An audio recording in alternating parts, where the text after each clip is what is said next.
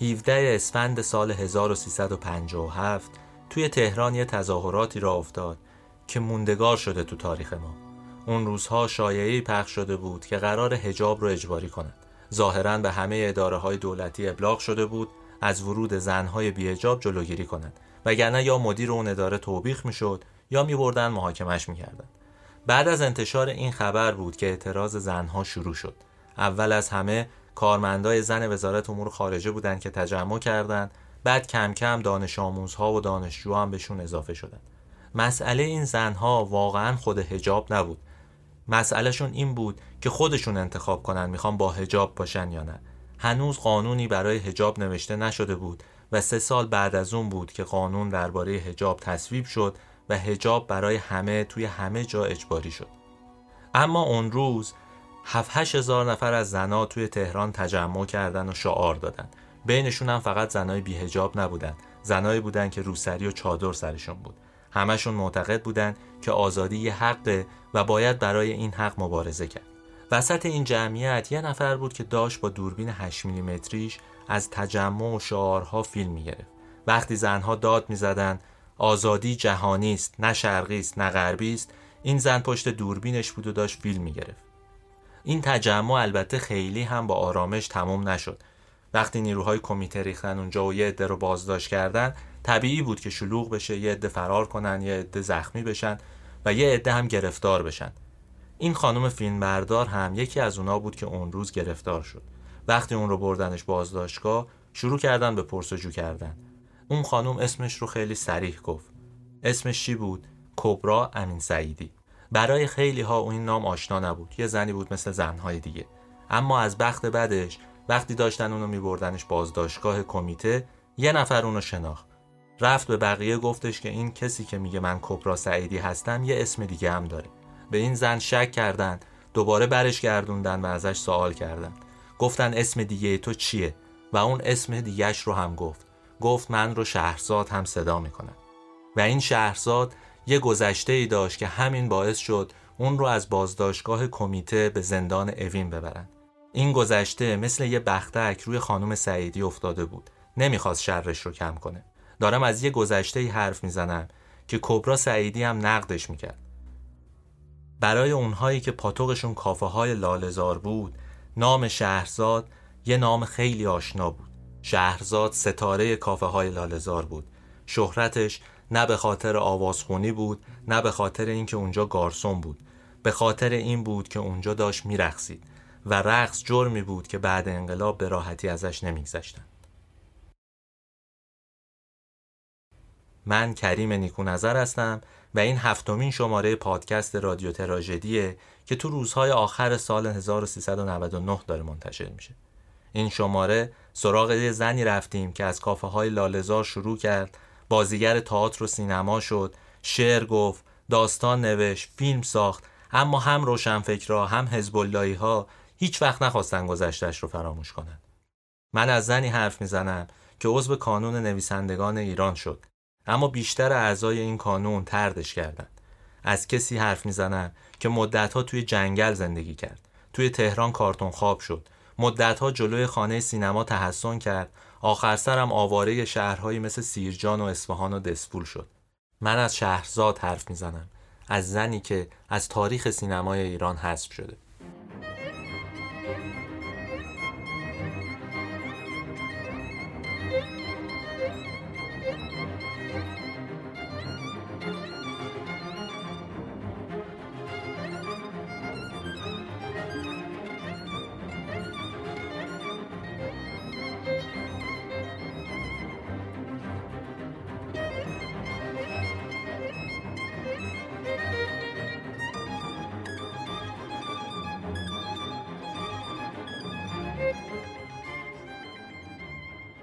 قصه زندگی کبرا سعیدی توی دهه 20 شمسی شروع میشه.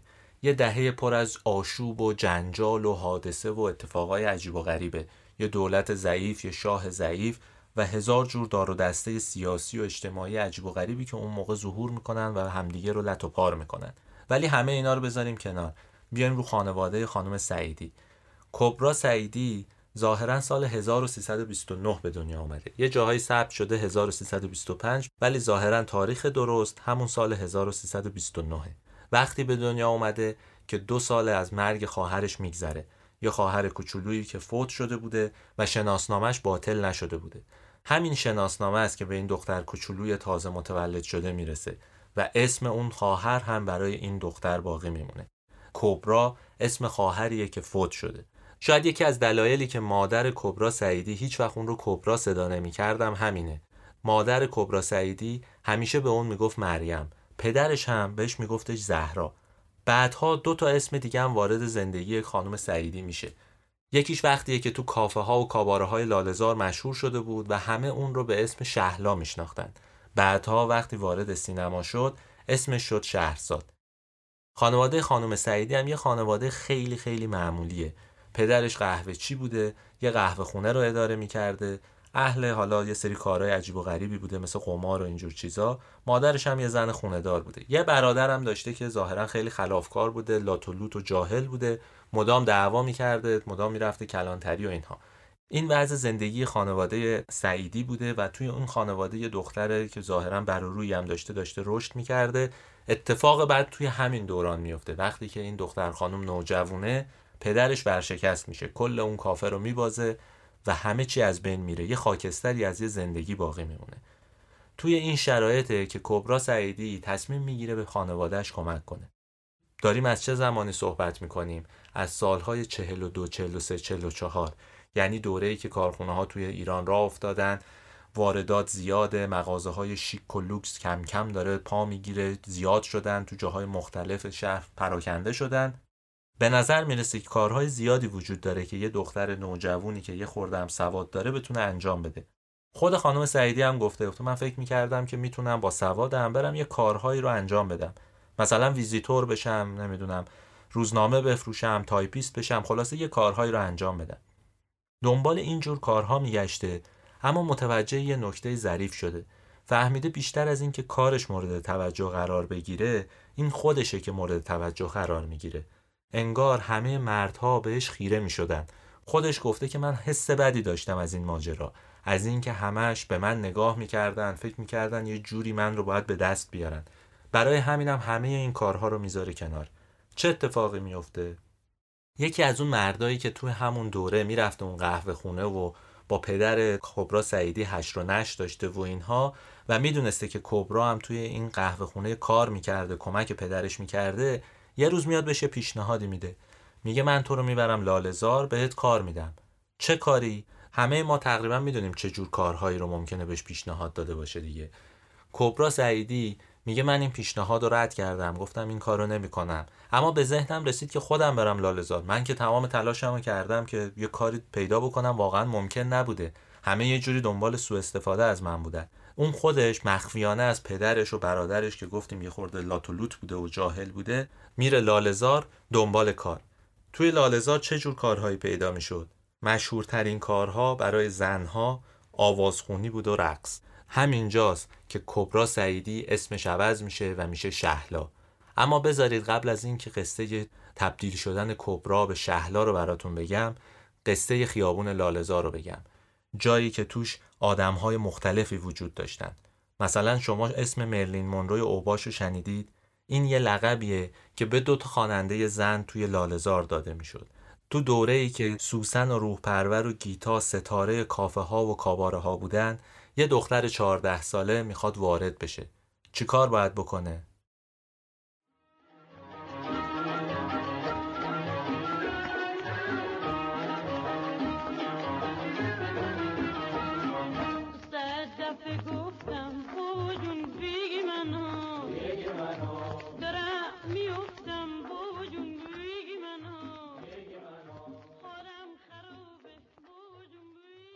خیابون لالزار یکی از اون خیابونای پر رمز و راز توی تهرانه. یه خیابونیه که انگار تو طول تاریخ مدام پوست میندازه و شکل و شمایلش نوع وجودش نوع حضورش تغییر می‌کنه. احتمالا می‌دونید دیگه ناصرالدین شاه یه بار میره پاریس شانزلیزه رو می‌بینه وقتی برمیگرده تصمیم می‌گیره یه خیابونی شبیه شانزلیزه تو تهران را بندازه. میره سراغ یه باقی به اسم باغ لالزار که پر گلهای لاله بوده. اونجا رو می‌گیره برای اینکه بتونه توش این کارو بکنه. عمرش قد نمیده که ببینه این خیابون چجوری شکل می‌گیره چجوری میشه و اصلا به کجا می‌رسه. اما لالزار همینجور رشد می‌کنه. ما از سالهایی صحبت می‌کنیم که لالزار مهمترین خیابون تهران میشه. اهمیتش هم توی اینه که تبدیل میشه به یه جایی که برای گلگشت یه جایی که نشانه های تجدد توش بوده کافه توش بوده رستوران های اروپایی توش بوده مغازه های لوکس توش بوده. انواع و اقسام چیزهایی که نشون می‌داده تهران جدید ایران جدید شکل گرفته توی لالزار بوده. انواع سالن های نمایش سالن های سینما و اینجور چیزا. این لالزار جدیده. ولی لالزار بعد از سال 32 هم یه تغییراتی می‌کنه. تغییراتش هم اینه که خب شهر گسترده میشه پاساژ های جدید ساخته میشه مغازه های جدید سینما جدید و تمرکز از لالزار یه جورایی برداشته میشه. یه خورده بالای شهر میره جلوتر. یه زمانی لالزار بالای شهر بود حالا میره بالاتر و این خیابون میشه خیابونی مختص طبقات پایینتر جامعه.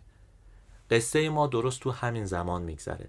وقتی کبرا سعیدی وارد لالزار میشه لالزار یه خیابونی مال طبقه های پایینتر. کافه ها و کاباره هایی که توش وجود داره جایی برای موسیقی های کوچه بازاری آدمای داشمشتی لاتولوتا جاهلا این گروهن که بیشتر تو لالزار میرن که تفریح بکنن. لالزار دهه سی یه لالزاره لالزار دهه چل هم یه لالزاره ما درباره لالزار دهه چل صحبت می‌کنیم. کبرا سعیدی میره اونجا و میره توی دو تا کافه به اسم کافه سیروس و کافه جمشید شروع می‌کنه و رقصیدن یکی از دلایلی که اسمش رو می‌کنه شهلا اینه که شناسایی نشه. البته این یه جوریه. باور کردنی نیست که واقعا کسی نشناسه. چون خب بالاخره رو سن می‌رفته و میرقصیده. ولی به هر حال تلاشش رو می‌کنه که با یه اسم جلی با یه اسم مستعار کارش رو انجام بده. اون اسم اصلیش مخفی بمونه. دست کم برای کسایی که میومدن تو اون کافه ها و رقص می‌دیدن و دو تا چتول عرق میخوردن دلشون خوش بود به اینکه دارن تفریح می‌کنن. خانم کبرا سعیدی با اسم مستعار شهلا توی این کاباره ها و کافه ها شروع می‌کنه به رقصیدن مسیر موفقیت رو هم خیلی سریع طی می‌کنه. خیلی زود مشهور میشه اسم در می‌کنه. پول در میاره خانوادهش رو سعی می‌کنه سر و سامون بده با پولی که داره در میاره و زندگیش رو رو به راه بکنه. ولی این برای خودش راضی کننده نبود. قرار نبود خانم سعیدی رقصنده بشه. قرار نبود که یه رقصنده هم باقی بمونه. اون می‌خواست فعلا زندگیش رو بگذرونه. در واقع چاره ای جز این نداشت که توی اون شرایط از اون جایی که اومده بود از اون زندگی که داشت منتقل بشه به اینجا فقط برای اینکه پول در بیاره. می‌خواست که رشد کنه. آروم و قرار هم نداشت. کم کم به این فکر کرد که بره توی نمایش ها یه اتفاقی توی این دوران افتاده بود که بهش کمک کرد. حالا نمی‌دونم اسمش رو بذاریم کمک یا نه اما خب به هر حال به نفعش شد. ماجرا این بود که با رونق این کاباره ها و کافه ها سالن های نمایش قبلا محل تجمع طبقه های پایین تر بودن از رونق افتاده بودن. تماشاخونه تهران اون موقع دست به یه ابتکار زد. دیگه وقتی رونق نداشت فکر کرد چیکار بکنه که اینجا دوباره تبدیل بشه به یه محلی که آدم های زیادی بهش مراجعه کنند شاید شنیده باشید درباره تئاتر لالزاری از یک کلمه به اسم آتراکسیون صحبت می‌کنن که معناش میشه جذابیت. تماشاخونه تهران بود که آتراکسیون رو وارد تئاتر کرد و بعدها وارد تئاتر لالزاری کرد. جزئی از ساختار تئاتر لالزاری همین آتراکسیون بود. ماجراش چی بود؟ اونها اینجوری برنامه ریزی کردن. گفتن ما یه نمایش رو اجرا می‌کنیم. تو نقطه اوج نمایش رو تعطیل می‌کنیم. می‌ذاریم که یه گروههایی مثل کسایی که تقلید صدا می‌کردن عملیات آکروباتیک می‌کردن شعبده بازی می‌کردن آواز میخوندن و میرقصیدن بیان رو سن و برنامه اجرا کنن. اینجوری هم نمایش دیده می‌شد. هم عواملی وجود داشت که جذاب بود برای تماشاگر همون تماشاگر کافه‌ای رو میکشیدن داخل سالن‌های نمایش و در آخر هم یه فرود داشت پایان نمایش رو اجرا می‌کردن و کار تموم می‌شد. نمایش ها خیلی طولانی بود. میگن که ساعت پنج و نیم نمایش شروع می‌شد تا هفت و نیم تئاتر ادامه داشت هفت و نیم تا نه و نیم شب. این کارهای آکروباتیک و رقص و آواز بود. بعد پایان نمایش بود. یعنی چیزی حدود سه چهار ساعت نمایش طول میکشیده. روزهای تعطیل حتی از صبح شروع می شده 7 ساعت نمایش داشتن. دو سه سانس می رفتن. خانم سعیدی هم با همین آتراکسیون بود که وارد تئاتر شد. در واقع جزی از این نمایش ها بود. شاید شنیده باشید محوش خواننده ای که بسیار مشهوره به خصوص توی فیلم فارسی ها هم خیلی زیاد اسمش رو شنیدین صداش رو شنیدیم خواننده ای بود که تو کافه ها شروع کرد خوندن بعدا به سالن های نمایش رفت و از اونجا وارد سینما شد. موقع مرگش تشییع جنازه بسیار بزرگ و عظیم و باشکوه توی تهران هم برگزار شد. این مسیری بود که خیلی از خواننده ها طی کردند خانم کبرا سعیدی هم از طریق رقص وارد سالن های نمایش شد به عنوان رقصنده اول. شروع کرد اونجا رقصیدن. و بعد به مرور فکر کرد که باید یه کاری بکنه. حالا فرصت خوبیه که از قدرت خودش از این شناختی که پیدا کرده استفاده کنه. گفت من می‌خوام بازیگر نمایش هم بشم. ظاهرا خانم سعیدی تو سه تا از تماشاخونه های تهران کار می‌کرده. یعنی تئاتر نست ده خدا و پارس. رفته بود اونجا و اونجا میرقصید. بعد شروع کرد به بازی کردن اونجا. نقشای کوتاه بهش می‌دادن و البته بیشتر این نقش ها هم نقش زنهایی بود که میرقصیدن. خانم سعیدی توی این سالن های نمایش نقش های کوتاهی رو بر عهده می‌گرفت و معمولا هم کارش رقص بود. یعنی همون کاری که تو کافه انجام می‌داد یا تو آتراکسیون ها انجام می‌داد حالا که اومده بود تو جزئی از نمایشم شده بود همونها رو انجام می‌داد. ولی اگر نگاه بکنیم یه حرکت رو به جلو بود به هر حال. برای کسی که فقط تو کافه میرقصید تو کاباره میرقصید حالا اتفاق تازه افتاده بود. می‌تونست که توی نمایش به هر حال بازی بکنه دیالوگ بگه کاری بکنه کنارش رقص هم بود البته. این جهان نمایشی رو البته باید جدا بکنید از نمایش های اون دوران. یعنی از کارهایی که مثلا بیزایی انجام می‌داد آدمهایی مثل سمندریان یا عباس جوانمرد انجام می‌دادن. ما درباره تئاتر لالزاری داریم صحبت می‌کنیم. تئاتری که پر بود از این ماجراهای عجیب و غریب. پر از عملیات آکروباتیک و شعبده بازی و متنهای عجیب و خیمه شب بازی و سیاه بازی و اینها. رقص و آواز هم جزی از اونها بود.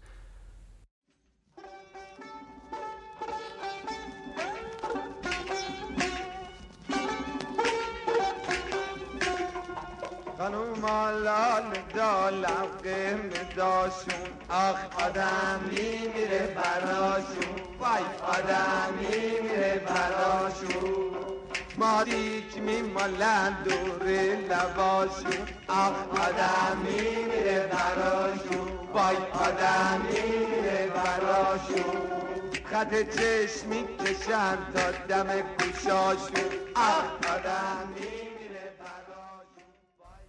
خانم سعیدی با اسم شهلا وارد سالن‌های نمایش شد، رقصید و بعد شد بازیگر، بازیگر نقش‌های کوتاه. اما همین هم پلی شد برای اینکه بتونه کارهای دیگه ای انجام بده. بذارید حالا که اینجا رسیدیم یه نکته هایی رو هم درباره زندگی خود شهرزاد بگم. همه اونهایی که از قدیم خانم سعیدی رو می‌شناسن یه نکته ای رو دربارش می‌دونن و مدام بهش اشاره می‌کنن. اینکه اون خیلی سر پرشوری داشت، نترس بود، شجاع بود از بحران از اتفاقای عجیب و غریب اصلا نمی ترسید به هر حال زندگی تو جنوب شهر تهران تو دهه سی و چل کار تو کافه ها و کاباره ها که محل لاتولوتا بود اونو تبدیل کرده بود به یه دختر متفاوت. خیلی حاضر جواب بود اعتماد به نفس داشت یاد گرفته بود از خودش محافظت کنه. این دیگه واضحه دیگه. کسایی که میرقصیدن اون موقع تو لالزار اصلا آدم های خوشنامی نبودن.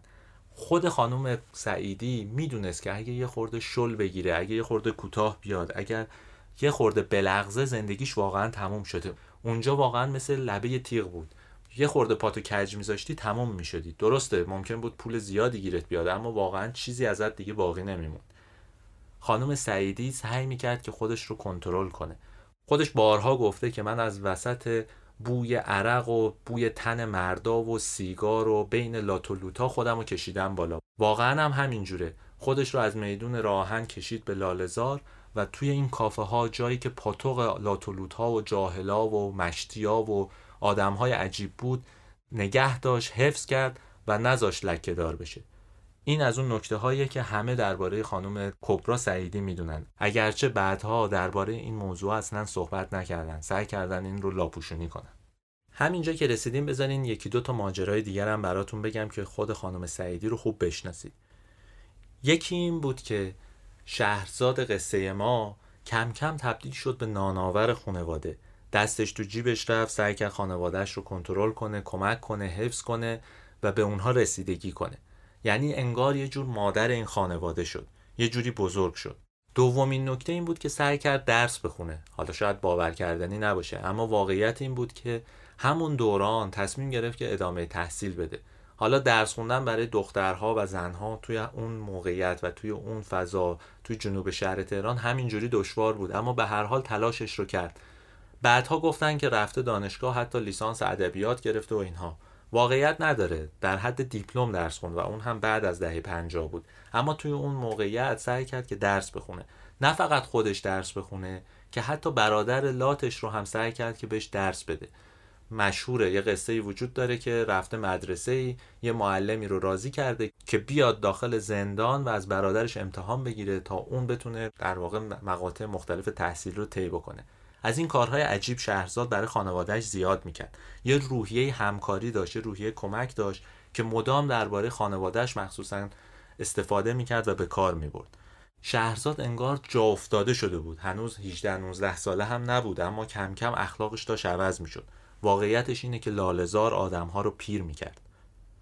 اینها رو به این دلیل گفتم که بدونید با چه دختری طرف هستیم. اون تصویر کلیشه‌ای که معمولا از زنان رقاص توی فیلم فارسی ها توی شوها توی نمی‌دونم رمان ها وجود داره رو بذارید کنار. دست کم درباره این مورد خاص اینها رو فراموش کنید. ما درباره یه زن خاص داریم صحبت می‌کنیم. اما برگردیم سر قصه خودمون. ماجرا این بود که خانم کبرا سعیدی با اسم شهلا وارد تئاتر شد آتراکسیون اجرا کرد نقشای کوتاه اجرا کرد همچنان رقصنده بود. اما یه بار با یه پیشنهاد جالب روبرو شد. پیشنهاد بازی توی فیلم. نقشش هم اصلا متفاوت نبود. رضا صفایی یکی از مهمترین کارگردانهای سینمای ایرانه.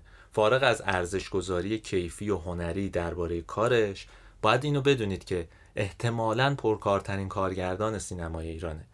مشهوره که یک سال سال 52 یا 53 پنج تا فیلم رو توی یه سال ساخته. خیلی تند کار می‌کرده فیلمهاش ارزون در میومده معمولا فروش خوبی داشته با ستاره ها کار می‌کرده روش های خیلی نوآورانه ای داشته برای کار و همه اینها توی سینمای ایران توی فیلم فارسی سازی خیلی جواب می‌داده. رضا صفایی فیلمی ساخت به اسم جدایی سال 1348 دو تا ستاره داره ایرج قادری و پوری بنایی. اگه به تیتراژ فیلم نگاه کنید اسم یه سری آدم های دیگر هم می‌بینید که بعضی از اینها واقعا ستارن. تقی ظهوری سلطان نقشای دوم تو فیلم فارسی ها یکی از اوناست. حسین اشراق، حاله، علی آزاد و خیلی های دیگه توی اون فیلم بازی کردن. اسمی از شهرزاد، شهلا یا کبرا سعیدی نمی‌بینید. ولی شهرزاد توی اون فیلم یه سکانس بازی می‌کنه. یه سکانس رقص داره که اونجا حاضره و بازی می‌کنه اما اسمش هیچ نمیاد.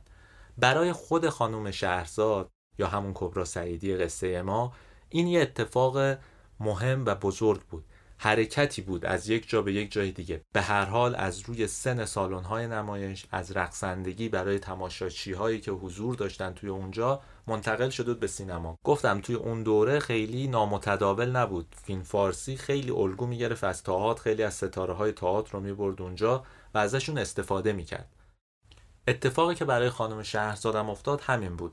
با فیلمی به اسم جدایی وارد سینما شد و بعد آروم آروم سعی کرد که خودش رو جا بندازه. اونجا قلابش رو گیر بندازه و شروع کنه کار کردن. ما داریم درباره چه سالی صحبت می‌کنیم؟ 1348 یعنی شهرزاد چند سالشه؟ هنوز 20 سالش نیست. 19 ساله است که وارد سینما میشه و بعد با یه پیشنهاد عجیب روبرو میشه. پیشنهاد بازی توی فیلم قیصر.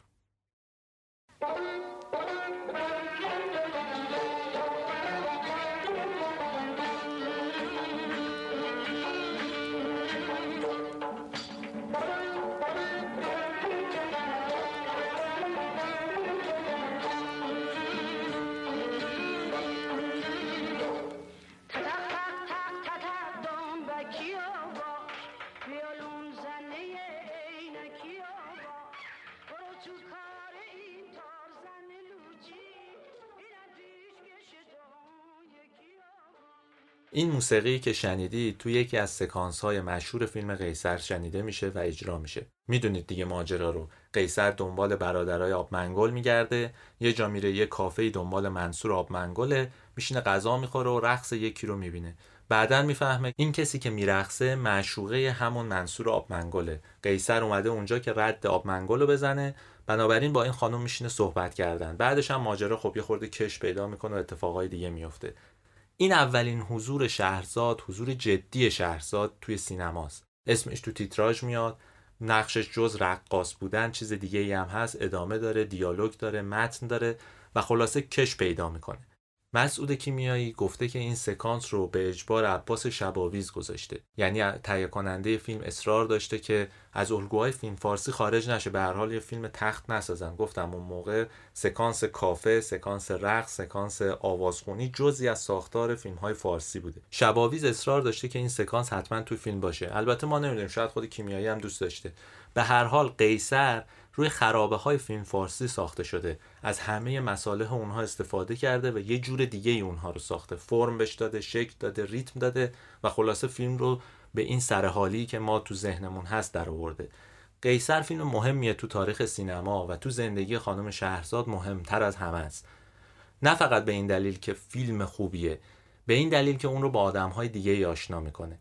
خب یکیش مسعود کیمیاییه که بعدها هم کار باش می‌کنه ادامه پیدا می‌کنه همکاریشون هم روابط شخصی با هم دیگه دارن و تا بعد از انقلاب هم حتی ادامه پیدا می‌کنه دوستیشون و یه دوست دیگه ای هم این وسط پیدا میشه. اون کسی نیست جز امیر نادری. زندگی امیر نادری هم چیزی کم از زندگی شهرزاد نداره. یه پسر یتیم که مجبور برای اینکه بتونه زندگی کنه برای بقا بجنگه برای همین تو هر آلونکی تو هر دالونی تو هر عکاسخونه ای توی هر خیاط خونه ای زندگی می‌کرد. شب رو میخوابید صبح پا می‌شد کار می‌کرد برای اینکه فقط بتونه زنده بمونه. این آدمای تیپا خورده روزگار انگار همدیگه رو پیدا می‌کنن. امیر نادری وقتی اصلا شهرزاد رو می‌بینه انگار اصلا گل از گلش میشکفه. یا آدمی شبیه خودش پیدا کرده. بعدها نقش مهمی هم تو زندگی شهرزاد بازی می‌کنه. هر دوی اونها هم یه چیز مشترک دارن. دلشون می‌خواست از این لجن کنار خودشون از این چرکی و سیاهی کنار خودشون بیرون بیان. تباه نشن توی اون فضا. این مهمترین اتفاقیه که تو زندگی شهرزاد میفته خانومی که از لالزار وارد سینما شده می‌خواد تو سینما بمونه کار کنه و مشهور بشه. ولی کار سختتر از ایناست. ما داریم درباره یه دوره صحبت می‌کنیم که بازیگرای مرد هم به سختی می‌تونن از قالب‌های قبلیشون بیرون بیان. همینجوری اگه فکر کنید می‌بینید که از فردی نقشای خیلی متفاوتی تو ذهنتون نیست. از ایرج قادری نقش خیلی متفاوتی تو ذهنتون نیست. برعکسش هم از از عنایت بخشی از جلال پیشواییان نقشای مثلا مثبت نمی‌بینید زیاد. توی اون سالها خارج شدن از کلیشه کار خیلی سختی بود. برای زنها سختتر و برای شهرزاد خیلی خیلی سختتر. دلیلش هم روشنه. اون با رقص وارد سینما شده بود و حالا کسی بهش نقش درست حسابی پیشنهاد نمی‌داد.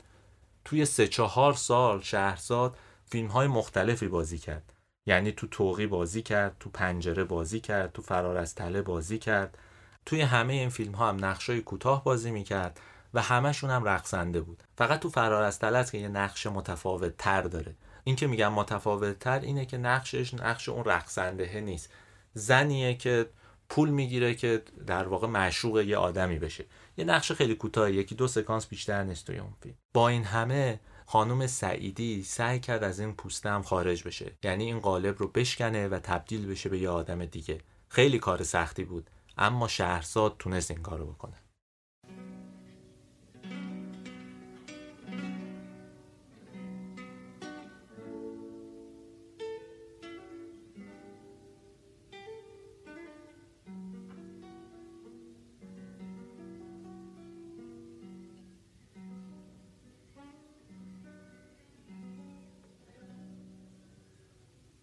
دلم از خیلی روزا با کسی نیست تو دلم فریاد و فریاد رسی نیست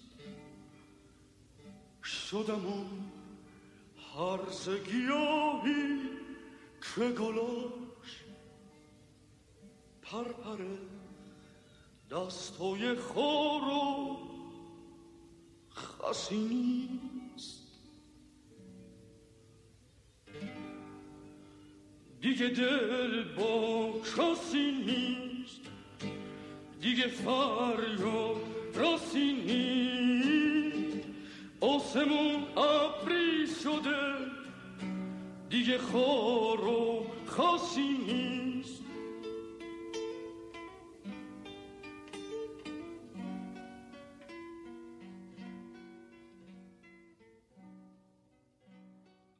اینجای قصه باید برگردیم به امیر نادری. گفتم امیر نادری زمان ساخت قیصر با شهرزاد آشنا شد و این دوستی ادامه پیدا کرد. سال 51 52 بود که امیر نادری رفت فیلم خدافز رفیق رو ساخت. همون موقع ها با یه پسری که تازه از ایتالیا اومده بود آشنا شد. یه جوونی به اسم کامران شیردل که توی ایتالیا درس خونده بود نئورالیسم رو خیلی خوب میشناخت و دوست جونجونی و صمیمی امیر نادری شد. این دوستی اینقدر صمیمی بود که بعدها آقای شیردل اسم پسرش رو گذاشت امیر. این نشون میده که چقدر اینها با هم دوست بودن و رفیق بودن و چقدر به همدیگه رو کمک می‌کردن.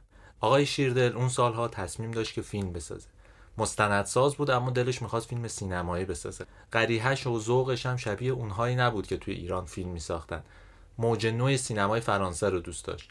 فیلم از نفس افتاده ژان لوک گودار رو دیده بود اومده بود و می‌خواست همون رو توی ایران بازسازی کنه.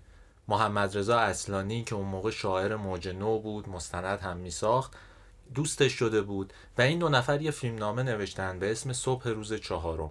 اون زمان دنبال بازیگر میگشتن. امیر نادری سعید راد رو معرفی کرد که بره نقش اول فیلم رو بازی کنه. برای یه نقش کوتاه نقش یه خانومی که قرار بود قهرمان یا در اصل ضد قهرمان قصه کمک کنه و به دادش برسه دنبال بازیگر میگشتن. اینجا بود که امیر نادری شهرزاد رو پیشنهاد داد.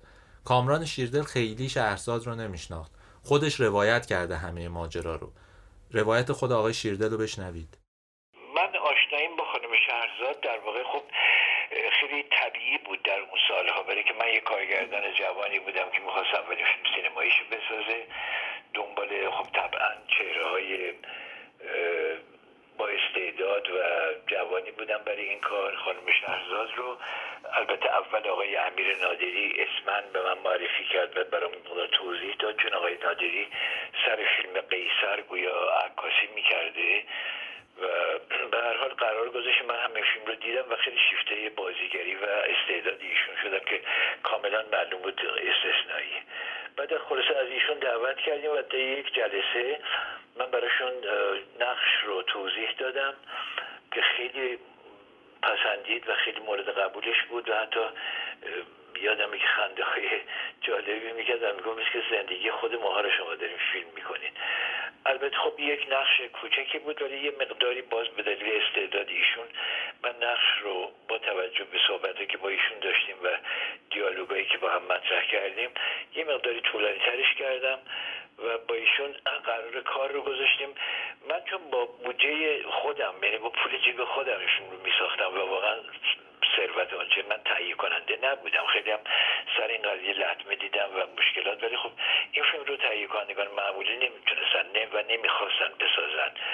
لذا اینکه با ایشون صحبت کردیم و در نتیجه خود ایشون حتی یادم میاد محبت کرد یه جایی رو معرفی کرد یه اتاقی رو که برای فیلم برداری که خونه ای بود هم صفی علی شاه. و با فیلم بردار رو برای بچه ها رفتیم اونجا یه روزی و ایشون آمد. البته قبلا نوع آرایش و لباسش رو براش گفته بودم. همه با خودش وسایلش آورده بود و با سعید راد این صحنه رو که صحنه جالبی هم هست این رو بازی کردن و من همونجا بود که اولین بار در واقع بازی ایشون رو جلوی دوربین می‌دیدم و حیرت زده بودم. چون معمولا به حال در یه همچی صحنه هایی به که من خیلی با مونتاژ در واقع کار می‌کنم یعنی مرتب قطع می‌کنم از یه صحنه به صحنه بعدیش و با یک با یه تیک نمی‌تونم و نمی‌خوام بگیرم. خیلی خیلی خیلی خوب واقعا نقشش رو بازی می‌کرد به طوری که حتی خود در همون لحظات هم ایده های جالبی به ذهن من میومد که صحنه بعدی و پلان بعدی چی می‌تونه باشه. و به حال اون چیزی که من فکر می‌کردم واقعا ممکنه یک نصف روز کامل تا شب طول بکشه شاید حد اکثر توی بعد از ظهر طی سه تا چهار ساعت شدم کمتر ما انجام دادیم و به حال کار تمام شد. البته من صدای سر صحنه ضبط می‌کردم با یه ضبط صوت معمولی.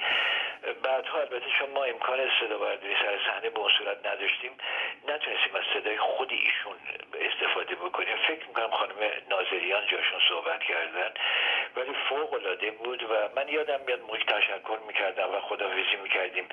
و متاسفانه بعد از اون من کمتر ایشون رو دیدم شاید یک دو بار تو کانی سینما فقط دیده باشم ایشون. بهشون گفتم نمی‌دونم این فیلم کجا بکشه همین صبح روز چهارم. ولی من مطمئنم اگر به جشنواره و جایی راه پیدا بکنه تو جایزه خوبی رو خواهی برد. باور نمی‌کرد شاید. ولی بعدا که سال 51 در جشنواره سپاس فکر کنم سومین جشنواره سپاس بود.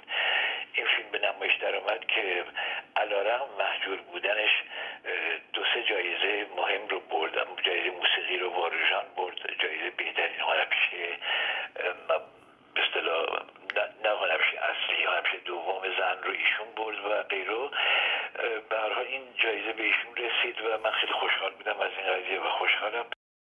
همین نقش کوتاه توی فیلم صبح روز چهارم بود که شهرزاد رو از این رو به اون رو کرد.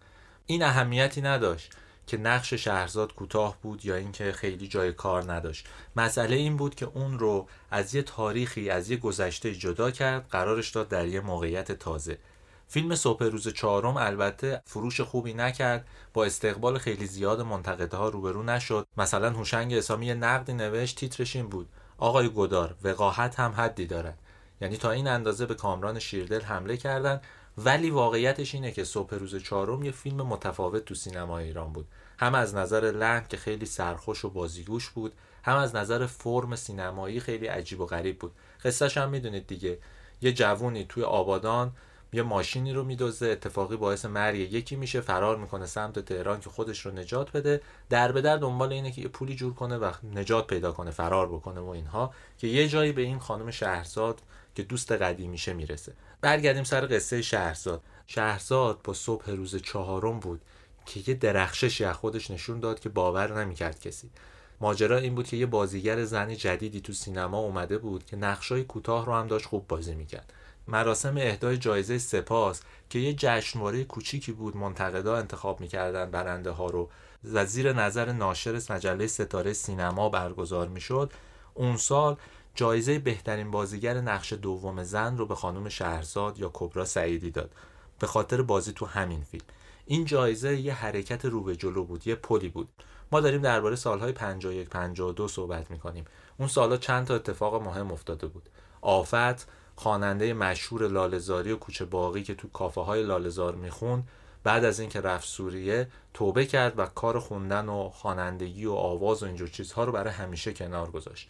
تقیه ظهوری که ستاره فیلم های فارسی بود نقش وردست رو همیشه بازی می‌کرد. اون سال رسما یه آگهی منتشر کرد یه اطلاعیه کوتاه داد و گفتش که دیگه سینما رو برای همیشه می‌ذاره کنار. رفتش حج و دیگه هرگز وارد سینما نشد. ولی خانم شهرزاد انگار دنبال یه چیز دیگه بود. این مسیر رو یه جور دیگه ای داشته می‌کرد به قریهش اعتماد کرد و اومد تو بازیگری تا بمونه و کار تازه ای انجام بده.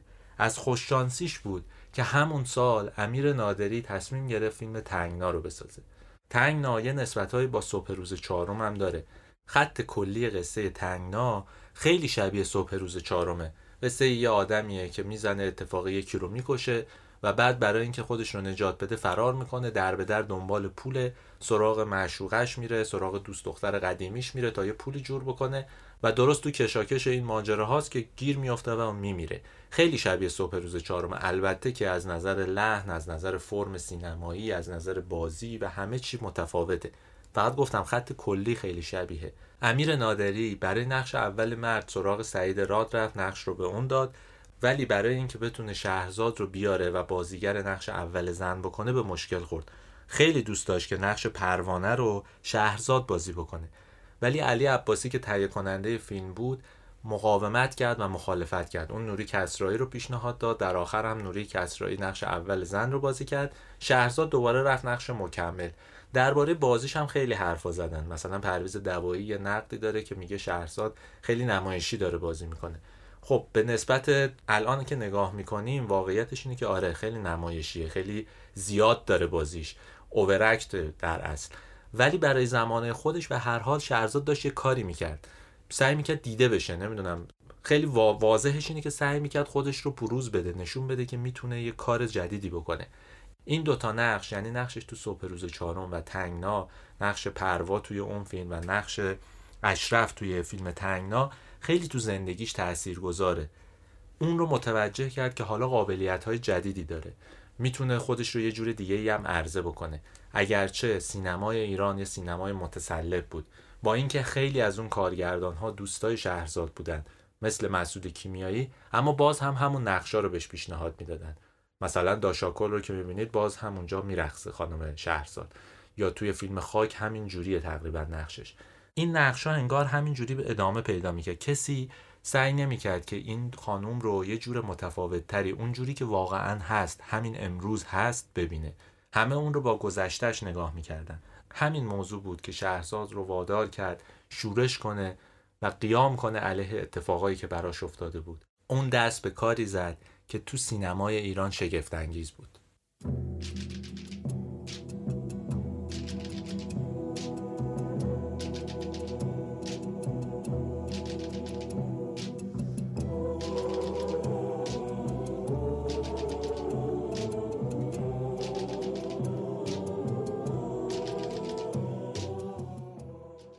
قبل از اینکه به کار شگفتانگیز شهرزاد برسیم بذارید من یه خاطره یا بگم که بهروز وسوقی تو کتاب خاطراتش نوشته. درباره کتاب بهروز وسوقی خیلی حرف هست. این کتاب ناصر زراعتی نوشته. حرف و حدیث ها هم بیشتر درباره اینه که چقدر وسوقی موثق و موجه صحبت کرده. به خصوص درباره آقای کیمیایی خیلی حرفا زده که ما نمی‌تونیم موجه بودن و درست بودنش رو در واقع تایید بکنیم.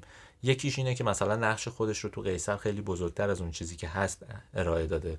اما نمیشه هم ردش کرد. اما به هر حال موضوع اینه که هر کسی وقتی داره قصه زندگی خودش رو میگه از خاطراتش میگه خودش قهرمان اون خاطرات دیگه.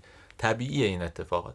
این چیزی که میگم یه خاطره ایه که نوشته و گفته و یه جوری انگار درباره رابطه شکراب بین شهرزاد و کیمیایی.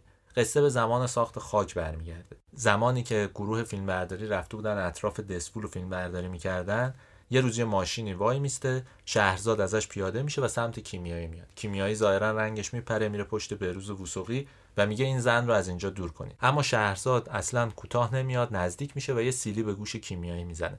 وقتی همه دورشو می‌گیرن بروز وسوقی میره سمتش و میگه این چه کاری بود کردی؟ میگه تو نمی‌دونی این چه بلایی سر من آورد. درباره این خاطره خیلی میشه حرف زد خیلی میشه صحبت کرد.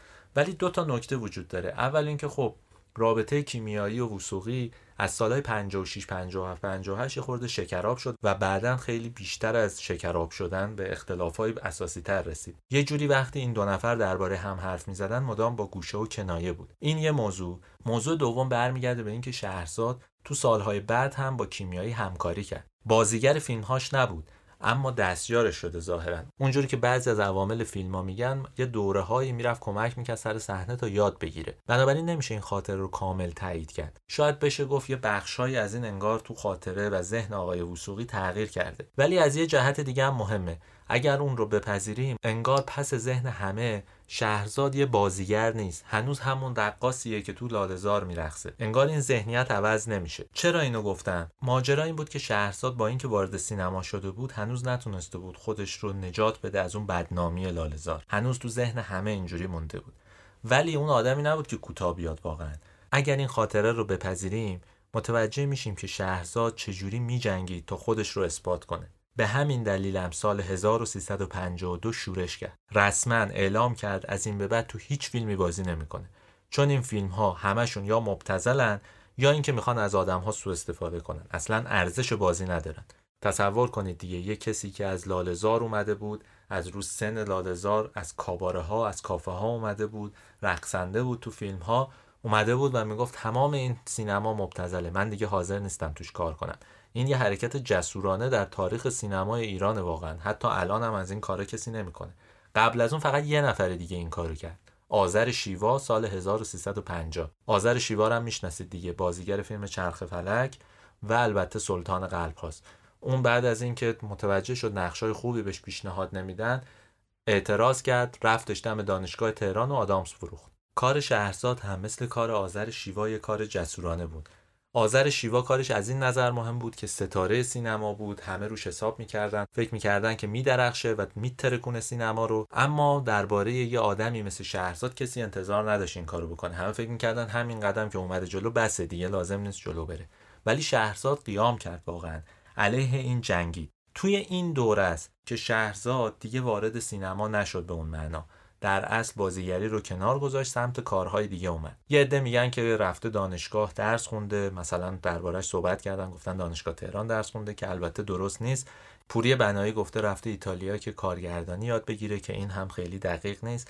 ولی اون روایت دقیق اینه که توی یه دوره ای توی یه بازه زمانی از سال 52 تا 56 که حدودا 3 4 5 سال میشه شهرزاد تلاش کرد که یاد بگیره سینما رو و یاد بگیره که کارگردانی بکنه.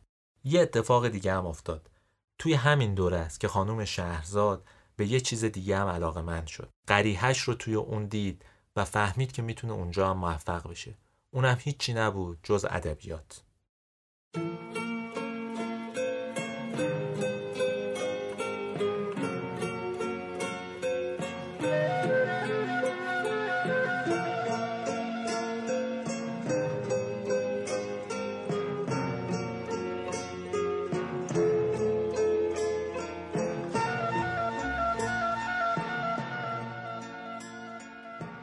شب محتاب ماه میاد تو خواب. منو می‌بره کوچه به کوچه. باغ انگوری باغ آلوچه. دره به دره صحرا به صحرا. اونجا که شبا پشت بیشه ها. یه پری میاد ترسون و لرزون. پاشو می‌ذاره تو آب چشمه شونه می‌کنه موی پریشون.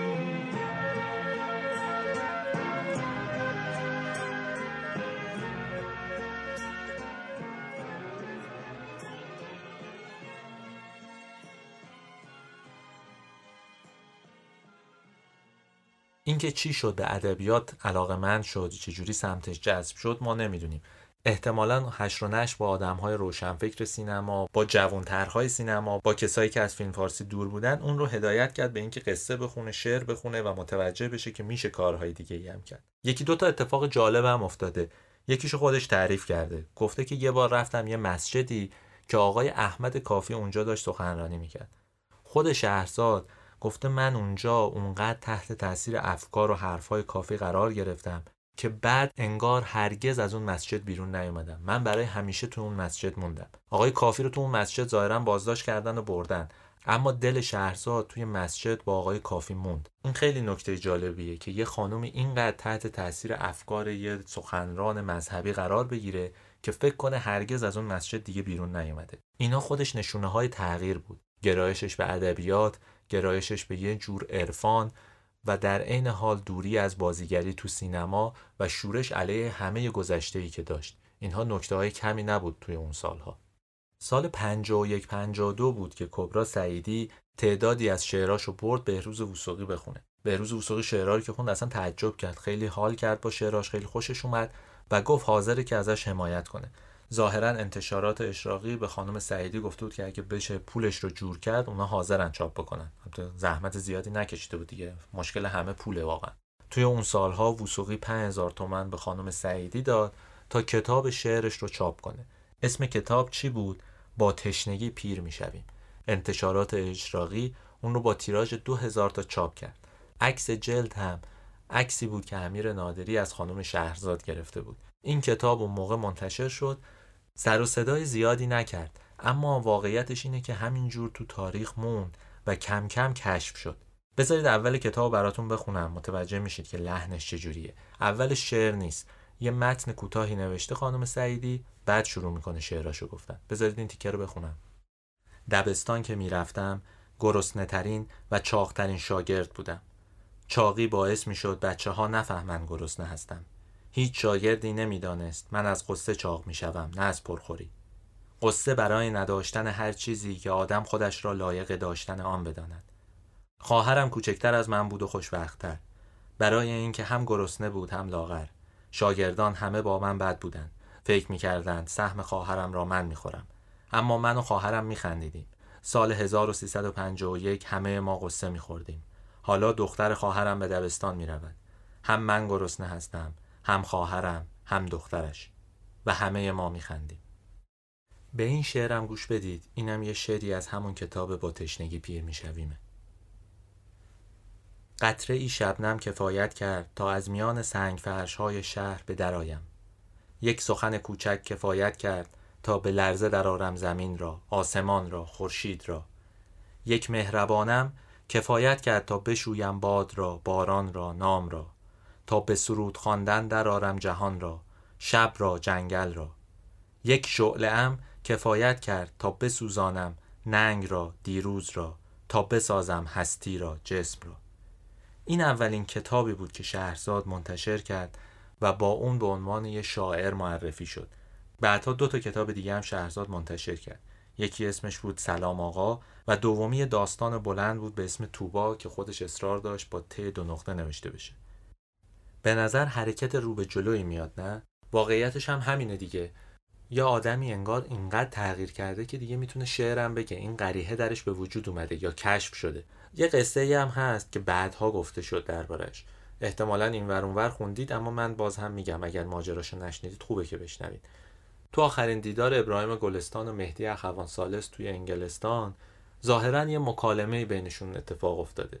این مکالمه هم برمیگرده به وقتی که مهدی اخوان سالس یه کتاب شعری رو میده به ابراهیم گلستان یه گزیده است در واقع. این خاطره خود گلستان گفته. من از رو می‌خونم این متن رو تا بدونید چی نوشته آقای گلستان. نوشته که اما حرفهایمان در حد شعر بیشتر به هم می‌خورد. در حد شعر نه شاعرها. روز رسیدنش به هدیه کتابی به من بخشید که یک جنگ از شعرهای نوع فارسی بود. یک چند روز بعد ازم پرسید آن را چگونه می‌بینم. گفتم در این جنگ از آنهایی که شعرشان بیپاست برگزیده هایی هست. بعد رفتم آن جلد لاغر آکنده از بیان زنده بیدادگر را که سالها پیش با عنوان با تشنگی پیر می‌شویم درآمد درآوردم. از آن برایش تکه ها خواندم. شعر کار خود را کرد. خود را می گرفت نگرید که عاقبت نتوانست. افتاد به حقیق. بلند شد رفت. بعد که آمد گفت این از کجا آمد؟ کیست؟ گفتم همین دیگر. بیخبر هستیم. به خودم گفتم و همچنان همیشه می‌گویم. در دالان تنگ هیاهوی پرد قافل می‌شویم از دنیایی که در همسایگی زندگی دارد. گفت مثل رگ بریده خون زنده ازش میریخ گفتم همین دیگر. گفت اسمش هم به گوش من نخورده بود. اسمش چیست؟ گفتم همین دیگر. اشکال از اسم آشنایی با اسم میآید. از روی اسم چه می‌فهمیم؟ اسمش بنا به آنچه معروف است شهرزاد است. گفت نشنیده بودم من. گفتم شاید هم دیگر خودش نمانده باشد که باز بگوید تا بعد اسمش را در آینده یاد بگیریم. به هر صورت اول شاعر نبود میرقصید. نگاه هم کرد. شاید از فکرش گذشت که دستش میاندازم که دور باد از من در حرمت دوست. گفت ما تمام میرقصیم. گفتم بعضی بسیار بد جفتک میاندازند. و بعد رفتیم توی آفتاب نشستیم. قنیمت بود. کتابش را برداشت شروع کرد بخواندن. این یه روایتیه که گلستان درباره شهرزاد و شعر شهرزاد نوشته و بهترین تعبیر رو مهدی اخوان سالس داره. میگه مثل رگیه که خون تازه داره ازش بیرون می‌زنه. واقعا باور کردنی نیست اخوان سالس از شعر یه شاعری که نمی‌شناسه اینجوری تعریف بکنه و گلستان اون رو به این راحتی بگه درباره کسی. البته آقای گلستان احتمالا نمی‌دونست که شهرزاد ممکنه این رو بخونه. شهرزاد گم شده بود اون سالها. ولی به هر حال می‌تونید متوجه بشید که چه اهمیتی داشت شعر و چه جونی داشت این شعر. اینها همه نشونه های تغییر بود نشونه های رشد بود. ولی واقعیتش این بود که خود همینها هم یه جورای مکافات درست کرد یه دردسرهایی بود. حالا به دردسرهاش هم می‌رسیم.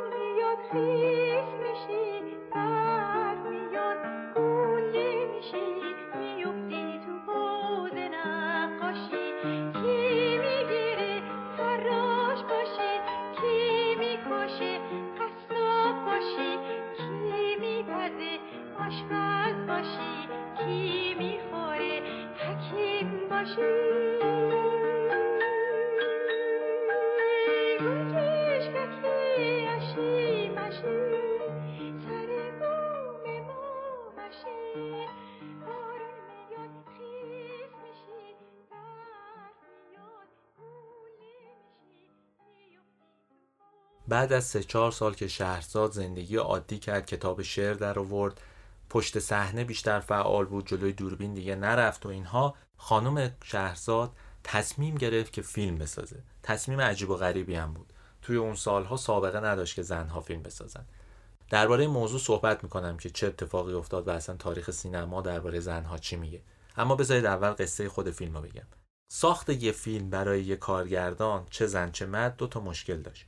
اول مجوز کار بود دوم سرمایه. برای اینکه بتونید مجوز بگیرید باید یه سابقه می داشتید فیلم کوتاه می داشتید یه کاری کرده بودید و خانم شهرزاد این سابقه را نداشت. دومیش هم که سرمایه بود و باید یه عده‌ای راضی می شدن پول بدن که شما فیلمتون رو بسازید و اون هم برای هر آدمی هزینه نمی‌شد. معمولا برای کسایی هزینه می‌کردن که فیلم هاشون تو بازار می‌تونست بفروشه. درست همین ایام بود که خانم شهرزاد یه داستان کوتاه نوشت به اسم آرزوی بزرگ مریم. همین داستان رو تبدیل کرد به فیلم نامه رفت سراغ یه دوست قدیمی سراغ خانم پوری بنایی. اگه یادتون باشه گفتم تو فیلم جدایی سال 1348 وقتی شهرزاد وارد سینما شد ستاره اون فیلم پوری بنایی بود. البته خانم بنایی و شهرزاد همدیگه رو توی اون فیلم ندیدن چون دو جای مختلف بازی می‌کردن دلیل نداشت همدیگه رو دیده باشن. ولی دوستی بینشون تو این سالها به وجود اومده بود. ماجرا رو از زبون خود خانم بنایی بشنوید. من یک فیلم بازی می‌کردم در استودیو مهرگان که خانم شهرزاد یه رول کوچیک داشت اونجا. بعد اومد به من گفت که خانم بنایی من یه داستان دارم به نام عشق بزرگ مریم. شما اینو برای من کار می‌کنی؟ گفتم شما می‌خوای چیکار کنی؟ گفت من می‌خوام کارگردانی کنم. گفتم مگه می‌تونی شما؟ گفت آره می‌تونم. خواهش می‌کنم شما کمکم کنید. گفتم خب داستانتون رو بدی من بخونم. داستان رو خوندم خیلی خوشم یه فیلم کوتاه می‌خواست درست کنه برای اینکه بتونه مجوزش رو بگیره و کار بکنه. بعد این فیلم کوتاه و من داستانی که خوندم خیلی خوشم آمد گفتم من سرمایه میدم بهتون. این فیلم رو بسازیم به آقای پرتو هم گفتم فیلم بردار ایشون هم خیلی خوشش اومد و شروع کردیم فیلم رو ساختیم. فیلم رفت وزارت فرهنگ و و پروانه گرفت. پروانه گرفت و کارت کارگردانی موقت هم بهشون دادن. داستان دومشو که اومد برای من تعریف کرد مریم و مانی. گفت اینم بخونین شما اگر میشه که ما اینو فیلمشو بسازیم. من داستان خوندم باز واقعا خوشم اومد با آقای جواد بنایی پسر عموم خدا بیامرزی صحبت کردم. ایشون گفت از استودیوی منم می‌تونین استفاده کنید من و آقای جواد بنایی شریک شدیم. کارگردان زن بود بازیگر زن بود تهیه کننده زن بود و فیلم افتتاح شد. که در وزارت فرهنگ و هنرم افتتاح شد و ولی نشد دیگه خوردیم به انقلاب فیلم پخش نشد. البته فیلم یه هفته دو سه روز اولی رو نشون دادن بعدش یه فیلم پخش نشد. خانم بنایی توی همین فایلی که گوش دادید از آرزوی بزرگ مریم به اسم عشق بزرگ مریم نام می‌بره. منظورش همون فیلمه. خیلی فرقی نداره. همون فیلم کوتاهیه که شهرزاد ساخت تا بتونه مجوز بگیره. ولی مریم و مانی یه فیلم استثنایی واقعا. فیلمیه که دو ستاره داره. پوری بنایی منوچهر احمدی. همه اینها هم به تولید فیلم کمک کردن. قبل از توضیح درباره فیلم بذارید بگم کیا اونجا بودن. روبیک منصوری صداگذار بود. فریبرز لاچینی آهنگساز بود. جلال پیشواییان هم یکی دیگه از این بازیگرها بود. از این فیلم یه نسخه بیکیفیت تو یوتیوب وجود داره. اگه دوست داشتید برید ببینید. البته خیلی کیفیتش پایینه. به خصوص صداش خیلی پایینه. ولی بذارید برگردیم به فیلم و بگم که چه اتفاقایی افتاده. منوچهر احمدی توی یه گفتگویی ماجرای تولید این فیلم رو کامل توضیح داده. گفته اون موقع باربد تاهری فیلمبردار مشهوری بود و سه چهار تا فیلم هم تهیه کرده بود. یه دفتر گرفته بود. دلش می‌خواست که فیلم های متفاوت تولید کنه. آقای احمدی رفته بود سراغش گفته بود که ما می‌خوایم یه فیلم کار کنیم. اگه میشه دو تا اتاق رو بدیم تا ما بتونیم اینجا فیلم مریم و مانی رو تولید کنیم. آقای تاهری هم مخالفتی نکرده بود اون دو تا اتاق رو داده بود. ولی آقای احمدی یکی دو تا نکته دیگر هم گفته. گفته برای تأمین سرمایه این فیلم مشکل بزرگ خود شهرزاد بود. اون سراغ هر کی که می‌رفت همه می‌گفتن که آخه یه کسی که رقاص بوده رو چه به فیلم سازی؟ مسخرش می‌کردن و حاضر نبودن بهش پول بدن. این خانم پوری بنایی بود که کمک کرد به ساخت فیلم. بخش عمده ای از سرمایه فیلم رو خودش آورد سراغ پسر اموش رفت یه بخشی از پول اون گرفت. آقای منوچهر احمدی یه بخشی رو داد و حتی بارباد تاهری هم کمک کرد به ساخت فیلم. ظاهرا یه سری نگاتیو بهشون داده که اونها بتونن فیلم رو بسازن. این کمک هایی بود که گرفتن. ولی سر صحنه هم همین ماجرا ادامه داشته. یعنی اصلا کم نمی آوردن فیلم بردار مسخره می‌کردن. می‌گفتن این رقاص چرا باید به ما بگه جای دوربین کجاست؟ ما خودمون می‌دونیم. درباره فیلم فارسی هم صحبت می‌کنیم. البته فکر نمی‌کنم الانم وضع فرقی کرده باشه. همون حالته. آدم ها هر برچسبی روشون بخوره تا ابد انگار همون جوری ادامه پیدا می‌کنه. ولی شهرزادم آدمی نبود که کوتاه بیاد و را بیاد و تسلیم بشه. خودش کسی بود که از دل لالزار اومده بود بیرون از میدون راهن لالزار حالا رسیده بود به سینما با همه این لاتولوتا زندگی کرده بود. خوب می‌دونست اینا رو چجوری ادب کنه. هر کدوم از اینا که زیاد حرف می‌زد و حرفای عجیب غریب می‌زد و اخراج می‌کرد. کوتاه نمیومد فیلم برداری مریم مانی 5 6 ماه طول کشید با سختی ساخته شد تدوین شد آماده نمایش شد. اما فیلم از اون جنس فیلمایی نبود که دوست داشته باشن سینمادارها اکرانش بکنن یا پخش کننده ها دنبال پخشش برن. یکی از عوامل فیلم تصمیم گرفت یه کاری بکنه که فیلم نجات پیدا کنه حداقل امکان نمایش پیدا بکنه. رفت سراغ فرح پهلوی دعوتش کرد که تو شب افتتاحیه حاضر باشه. فرح پهلوی هم اومد فیلم رو دید به هر حال جالب بود فیلم. هم کارگردانش زن بود هم تهیه کنندش زن بود هم بازیگر اصلیش زن بود. براش جالب بود و خیلی تعریف و تمجید کرد. این تعریف و تمجیدها چند وقت بعد واقعا به ضرر فیلم شد. ما داریم درباره سال 1357 صحبت می‌کنیم. ده ماه هم از اون تاریخ بگذره متوجه میشیم چه اتفاقی افتاده. انقلاب که پیروز شد همه این تعریف و تمجیدها علیه فیلم شد.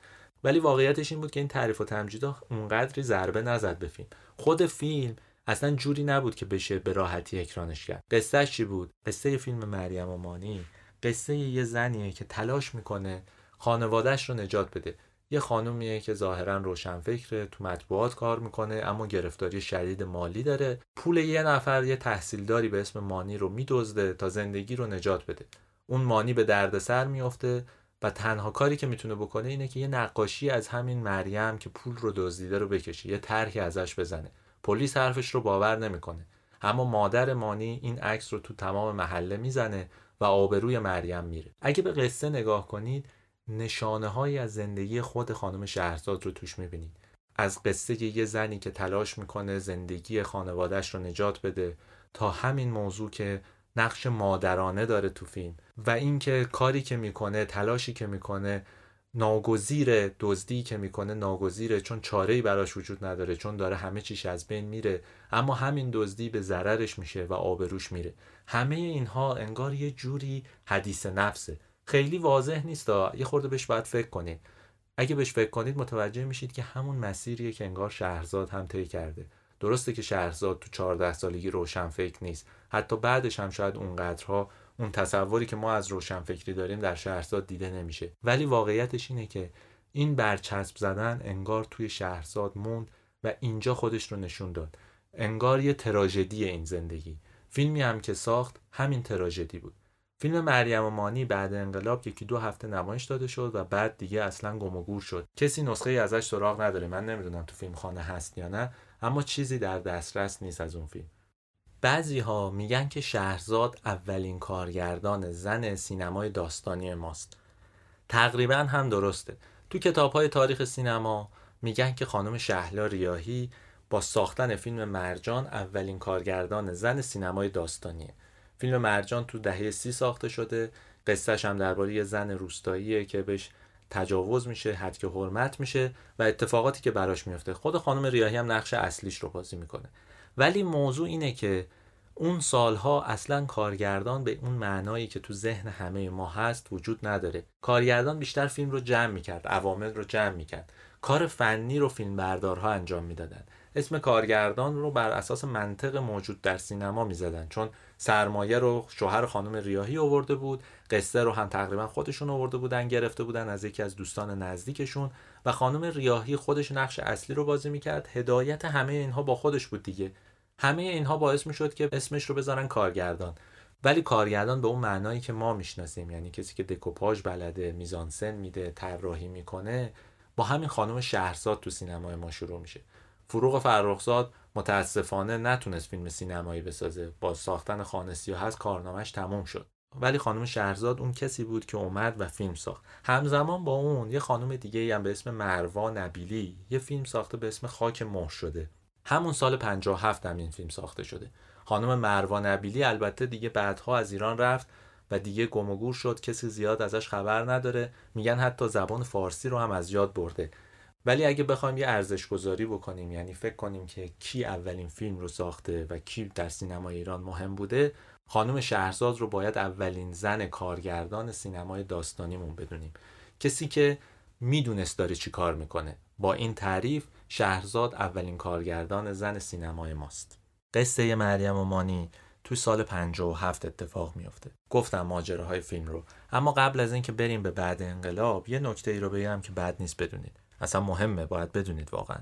اصل قصه هم اینه که خانم شهرزاد تلاش کرد عضو کانون نویسندگان ایران بشه. سه تا کتاب داشت به هر حال. نوشتههاش تو روزنامه آیندگان چاپ می‌شد. بعدها تو کتاب جمعه که شاملو منتشر می‌کردم داستانهاش چاپ می‌شد. آدمی شده بود که آثارش قابل توجه بود. دیگه می‌شد عضو کانون باشه. ولی اعضای کانون مقاومت می‌کردن در برابرش. دلیل مقاومتشون هم همون گذشته بود که ما مدام تو این پادکست داریم بهش اشاره می‌کنیم. این از عجایب روزگاره. هم تو سینما هم تو کانون نویسندگان. تغییر یه انسان تغییر یه آدم یه جوون. رشد و پیشرفتش اصلا به رسمیت شناخته نمی‌شد. یعنی اون گروهی که مدام از پیشرفت آدما حرف می‌زدن. از اینکه آدمها باید جدا بشن از اون فرهنگشون رشد کنن. وقتی با یه همچین آدمی مواجه می‌شدن دست و پاشون رو گم می‌کردن. سعی می‌کردن که تحقیرش کنن.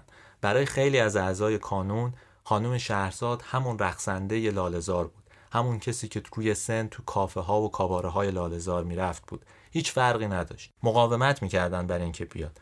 شهرزادم البته اصلا شبیه اونها نبود. اولا لاتی باشون حرف می‌زد. مثل آدما و ادبایی که اونجا رفت آمد داشتن مرتب و شیک و پیک نبود. خیلی خوش سر و زبون بود. حرف می‌زد داد می‌زد مقاومت می‌کرد. الکی نظرها رو نمیپذیرفت. الکی ژست نمی‌گرفت. افسرده نبود. فعال بود. همه اینها باعث می‌شد که در برابرش مقاومت کنند زبانش تند بود نمی‌تونستن بپذیرنش.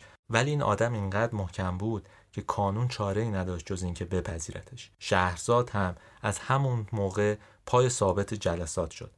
بعد از انقلاب هم همه تعریف می‌کنن. میگن تو جلساتی که هوشنگ گلشیری برگزار می‌کرد همیشه حاضر می‌شد. یه ماجرای جالب هم میگن. یکی از اعضای کانون تعریف کرده که یه بار حمله کردن نیروهای کمیته اعضای کانون رو که توی خونه جمع شده بودن گرفته بودن. این طرف وقتی داشته می‌رفته اونجا که تو جلسه شرکت کنه یه خانمی رو می‌بینه مقنعه سرشه چادر سرشه وایساده سر کوچه. بهش که نزدیک میشه می‌بینه همین خانم شهرزاده. خانم شهرزاد اونجا ایستاده بود. هر کدوم از اعضای جدید که می اومدن و می‌خواستن وارد اون خونه بشن و فراری می‌داد. می‌گفت اونجا رو گرفتن دیگه بهتر اونجا نرید. این کارها رو کرد شهرزاد. اما اعضای کانون بعدها نادیدش گرفتن.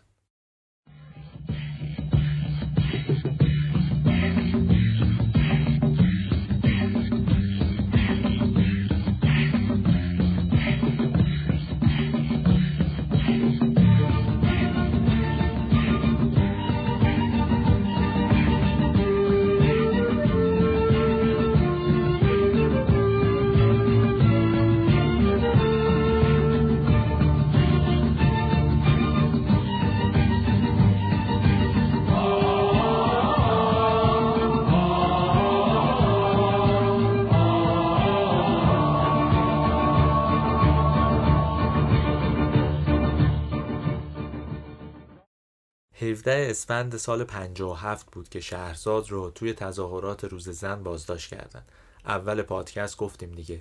یه نفری تو کمیته اون رو شناخت گفت اسم این فقط کبرا سعیدی نیست یه اسم دیگه هم داره به اسم شهلا یا شهرزاد و همین دردسری شد که اون رو ببرن به اوین.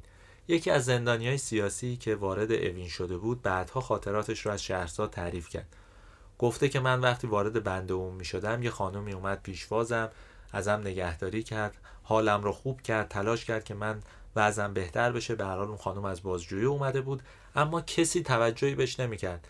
همه می‌گفتن که این رقاصه این نه مبارزه نه مسئله ای داره نه چیزی فقط به خاطر جرم قدیمیش گرفتنش و اینها. خود خانم شهرزاد می‌گفت بله من یه زمانی این کار رو انجام می‌دادم اما الان عضو کانون نویسندگانم و تلاش می‌کنم به شکل منطقی و اصولی گذشتم و نقد کنم. یعنی یه جور خداگاهی توش وجود داشت. ولی ظاهرا هم زندانیا و هم زندانبانها اون رو تحقیر می‌کردن خود این خانم نوشته که هر بار صدای شهرزاد رو اون زندانبانها میشنیدن دعواش می‌کردن و بهش می‌گفتن که تو صداتو ببر تو رقاص فیلم های فارسی هستی. تو تمام مدتی که شهرزاد توی زندان بود توی اوین بود هیچ کسی هیچ نامه ای برای آزادیش ننوشت. نه اعضای کانون نویسندگان نه سینماگرایی که اون سالها هنوز توی ایران بودن و فعالیت می‌کردن. خود شهرزاد بود که باید خودش رو نجات می‌داد. به هر حال چند ماهی توی زندان مونده بود. هنوز به کاراش رسیدگی نکرده بودن. باید یه کسی به دادش می‌رسید. هیچ اتفاقی نمیافتاد. نه محاکمش می‌کردن نه کاری باش داشتن. همینجوری مونده بود تو زندان. به همین دلیل هم شهرزاد اعتصاب غذا کرد تا خودش رو نجات بده. رئیس زندان وقتی پروندهش رو بررسی کرد متوجه شد که این بنده خدا اصلا کاری نکرده. این خانم مرتکب جرمی نشده. اون جرم های قدیمیش هم که به مرور تغییر کرده. برای همین آزادش کرد. میگن که یه خورده حالت شوریده هم داشت. این رو تقریبا همه کسایی که شهرزاد رو از نزدیک دیدن می‌دونن. یه حال برانگیختگی و شوریدگی درش وجود داره. یه حالی داشت که متفاوتش می‌کرد با آدم های عادی. همه اینها یه جوری اونها رو که تو زندان بودن نگران می‌کرد. با اینکه اونها خودشون آدم های ایدولوژیک سرسختی بودن دیدن شهرزاد اونها رو تحت تاثیر قرار می‌داد. شهرزاد رو آزاد کردن. شهرزاد تا سال 1364 توی تهران بود. سعی می‌کرد کار بکنه سعی می‌کرد فعالیت بکنه ولی هیچ کاری ازش بر نمیومد اون سالها نه بازیگرای قدیمی می‌تونستن فیلم بازی کنن نه کسی حاضر بود پول بده که یه زنی مثل شهرزاد فیلم بسازه نه کسی حاضر بود که این ریسک رو بکنه این خطر رو بکنه که شهرزاد رو تشویق بکنه به فیلم سازی سیستم هم اجازه البته نمی‌داد که یه کارگردانی مثل شهرزاد فعال باشه. تا اون حرف و حدیث ها رو دربارش دوباره بزنن و دردسر ایجاد کنه. کتابهاش چاپ نمی‌شد. خودش هم کار خاصی بلد نبود. دوباره گرفتار شده بود. دوباره سختی زندگی بهش فشار می آورد میگن یه خورده حال روانی و روحیش هم به هم ریخت. بنابراین تصمیم گرفت که مهاجرت کنه. ظاهرا سال 1364 بود که شهرزاد از ایران رفت آلمان. آوارگی شهرزاد از سفرش به آلمان شروع میشه. اگه بخوایم واقع بین باشیم باید بگیم از وقتی که از زندان بیرون اومد و نتونست کار کنه نتونست کتابهاش رو منتشر کنه آوارگی و دربدری شروع شد. چون دیگه واقعا پولی هم وجود نداشت. سخت زندگی می‌کرد. ولی وقتی به آلمان رفت همه این چیزها تبدیل به بحرانهای عظیمتری شد. تعریف کردن بعضی از ایرانی ها که اون رو دیدن توی مترو توی ایستگاه های قطارهای زیرزمینی که شهرزاد با یه کوله پشتی اونجا بوده پرسه می‌زده گاهی با صدای بلند فوش می‌داده. حالت روحیش خوب نبوده سر حال نبوده. اگرچه تعریف هم می‌کنن که بعضی از اون مهمونی هایی که ایرانیا برگزار می‌کردن شهرزاد شرکت می‌کرده و اونجا حالش خوب بوده. معلومه که آدمی که زندگی به این سختی رو پشت سر گذاشته باشه در به در شده باشه هیچی نداشته باشه نه پولی نه جایی نه چیزی توی کشور غریب دچار چه بحرانهایی میشه. شهرزاد یه دوره تو آلمان میمونه بعد میره سوئد اونجا ظاهرا آموزش پرستاری می‌بینه یه دوره کار می‌کنه خاطراتش رو برای پرستارا که تعریف می‌کنه همه شوکه میشن اصلا باور نمی‌کنن یه همچین آدمی جلوشونه. یه کسی که فیلم ساخته یه کسی که بازیگر بوده یه کسی که رقص بلد بوده یه کسی که بچگی وارد کار شده حالا جلوشون نشسته بود و میگفتش که من می‌خوام پرستاری یاد بگیرم. یه حرفه تازه می‌خوام یاد بگیرم. باور کردنی نیست شاید برای خیلی از اروپایی ها شهرزاد هفت سال اونجا میمونه و بعد برمیگرده. وقتی برمیگرده ایران متوجه تغییرات عمده ای توی کشور میشه توی تهران میشه. می‌فهمه که شهر پوست انداخته آدم ها تغییر کردن نسل جدیدی اومدن سر کار. متوجه هم هست که سینما بهش راه نمیده اجازه کار بهش نمیده. یه مدتی سراغ دوستاش میره اونها رو پیدا می‌کنه ولی می‌فهمه که خبری نیست واقعا. سینمای ایران دیگه مثل قدیم نیست. همین میشه که میره سراغ کارهای دیگه. یه مدتی ویزیتور میشه تو بازار تهران کالا می‌بره این ور اونور معرفی می‌کنه تا بفروشه. یه مدتی پرستار خصوصی میشه میره تو خونه ها به پیرزن ها و پیرمردها کمک می‌کنه ولی اینها آرومش نمی‌کرد. سعی می‌کنه بیاد تو سینما یه کمکی بهش بکنن یا نجاتش بدن از اون وضعی که داشت ولی خانه سینما هم خیلی باش راه نمیومد خودش تعریف کرده که من یه دوره ای رو رفتم تو جنگل های شمال زندگی کردم. به این دلیل که نمی‌تونستم تو روستاها برم. وقتی می‌رفتم تو روستاها اذیتم می‌کردن. میره تو جنگل یه دوره ای رو تو جنگل زندگی می‌کنه. میومده خرید می‌کرده می‌رفته اونجا توی کنار درختها و حیوونا زندگی کردن. براش راحت تر بوده تا با آدم ها سر کله بزنه. بعد برمیگرده دوباره تهران. میره جلوی خانه سینما و اونجاست که تحسن می‌کنه تا بهش مقرری بدن. آدمای همسن من که اون موقع 17 18 19 ساله بودن سالهای 78 79 شهرزاد اونجا دیدن. خود من اونجا می‌دیدم. گهگاهی که می‌رفتیم خانه سینما یه خانم میان سال رو می‌دیدیم که جلوی خانه سینما نشسته همیشه سیگارش روشن بود. یه کوله یا یه کیسه از لباساش هم کنار دستش بود. این خانم شهرزاد بود. همه ما تحت تاثیر حرفایی که شنیده بودیم فکر می‌کردیم این خانم یه خانومیه که شوریده از اخلاقای عجیب غریب داره بهش نزدیک نمی‌شدیم. واقعا هم اشتباه کردیم. این این خانم شوریدگی عجیبی داشت. اما همش قصه بود همش ماجرا بود و ما از دستش دادیم. از دستش دادیم یعنی اینکه ارتباط نزدیکی باش برقرار نکردیم بهش نزدیک نشدیم ماجراهاش رو کامل نشنیدیم. میشنیدیم که چیکار می‌کنه میشنیدیم که چه کسایی تو خانه سینما میترسن از اینکه اون بیاد و سر و صدا بکنه. ولی به هر حال ما هم بهش نزدیک نمی‌شدیم. شهرزاد اینقدر اونجا نشست و اونقدر اون اصرار کرد که در نهایت یه مقرری کوچیکی براش بریدن. فکر می‌کنم سال 78 یا 79 بود که 90 هزار تومن مقرری ماهیانه براش تعیین شد. با این 90 هزار تومن واقعا زندگیش نمیگذشت اما بهتر از هر چی بود. بعد از اینه که شهرزاد مجبور میشه به خاطر فشارهای اقتصادی تهران رو رها کنه بره جاهای دیگه. یه مدتی میره سیرجان زندگی می‌کنه. یه مدتی میره اصفهان زندگی می‌کنه. بعدش مدت میره شیراز زندگی می‌کنه. توی همه این دوره ها واقعا زندگی براش سخت بود. به این دلیل که اذیتش می‌کردن. هم به خاطر روحیات خودش هم به خاطر همون گذشته. اصلا کسی یادش نبود که این خانم نویسنده است که این خانم کارگردانه. همه همون شهرزاد قیصر شهرزاد کاباره ها و کافه ها رو یادشون میومد شهرزاد جدید رو هیچکی باور نمی‌کرد. این بزرگترین مشکلی بود که شهرزاد داشت. خانم شهرزاد درباره این زندگیش درباره این دوره سختی که پشت سر گذاشته یه چیزهایی رو نوشته که خوندنشون واقعا نشون میده که با چه آدمی طرفیم. نوشته که وقتی در پارک میخوابی بعد از چند وقت وحشتت از خوابیدن در کنار بی خانمان ها و موش و گربه و سوسک به الفت به آنها می‌رسد. در شبهای گرم تابستان می‌توانی به آسمان خیره شوی و برای هزارمین بار دنبال ستاره بختت بگردی و باز هم پیدایش نکنی. اما صبح که بیدار می‌شوی و می‌خواهی به دستشویی بروی دردسرهایت تازه شروع می شود. همین کار عادی روزانه همه آدمهای دنیا به مشکلی بزرگ تبدیل می شود. کجا بروم؟ چه کار بکنم؟ ساکهایم را کجا بگذارم؟ وقتی در روستا هستی چیزی که بیشتر از نبودن امکانات آزارت می دهد نبود سینما و کتاب فروشی و دکه مطبوعاتی است و خیابانی که در آن قدم بزنی و صندلی که روی آن بنشینی و مخاطبی که درباره اتفاقات جدید جهان با او حرف بزنی. آدمی بیگانه هستی که گویی از جهان دیگر به آنجا پرت شدی. بی هیچ نقطه اشتراکی. حتی خیلی وقتها حرف زدن آدمهای اطرافت را به زبان محلی نمی‌فهمی. این جمله ها زندگی شهرزاد رو کاملا تشریح می‌کنه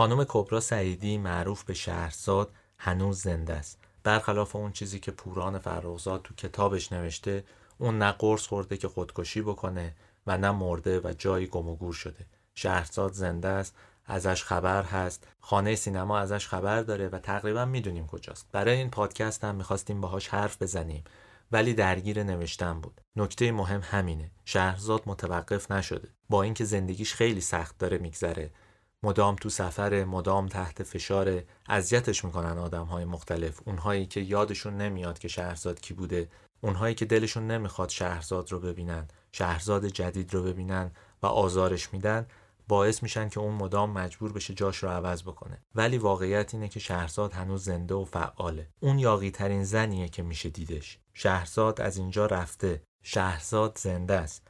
نه فقط جسمش که روحش. به شایعات توجه نکنید. هنوز پرشوره هنوز شوریده است هنوز گهگاه عصبانی میشه و داد و فریاد می‌کنه هنوز لحظاتی آرومه ولی هست. مهم اینه که باشه. مهمه که این زن توی این سن و سال با این همه سختی هنوز داره می‌نویسه. آخرین باری که باش حرف زدیم گفت داره داستانهاش و شعرهای جدیدش رو بازنویسی می‌کنه و به زودی اونها رو منتشر می‌کنه. نمی‌دونم میشه منتشر کرد یا نه اما همین که اون کار می‌کنه نشون میده که متوقف نشده. قصه شهرزاد قصه زنیه که مدعیای روشنفکری نادیدش گرفتن. حزب ها به خاطر یه ماجرایی تو گذشتهش اون رو تحقیر کردن. اون قهرمان این قصه است. تراژدی زندگی شهرزاد از 14 سالگی شروع شده. خودش یک تنه روبروی همه ایستاده تا همه چیز رو تغییر بده. همه نادیدش گرفتن. اما اون بیشتر اونا رو نادیده گرفته. چون واقعیتش اینه که بین روشنفکر، سینما، ادیب با آدم معمولی و عوام فرقی وجود نداره. بعضی وقتا هیچ کدوم از اینها تغییر رو نمی‌فهمند. ادعا می‌کنن که می‌خوان تغییر بدن آدم ها رو.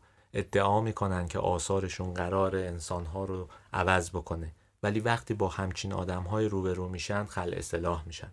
تراژدی واقعی واقعا همینه. شهرزاد نمونه آدمیه که تغییرش رو هیچکس باور نکرد. هیچکس اصالت این تغییر رو قبول نکرد. این هفتمین شماره پادکست رادیو تراژدی بود که من کریم نیکو نظر اون رو نوشتم و اجرا کردم. مصاحبه های این شماره رو هم خانم سوسن سیرجانی انجام داده بود. اگه دوست داشتید نظرتون رو به ما بگید، سری به صفحه ما توی Castbox یا اینستاگرام بزنید و اونجا برامون بنویسید.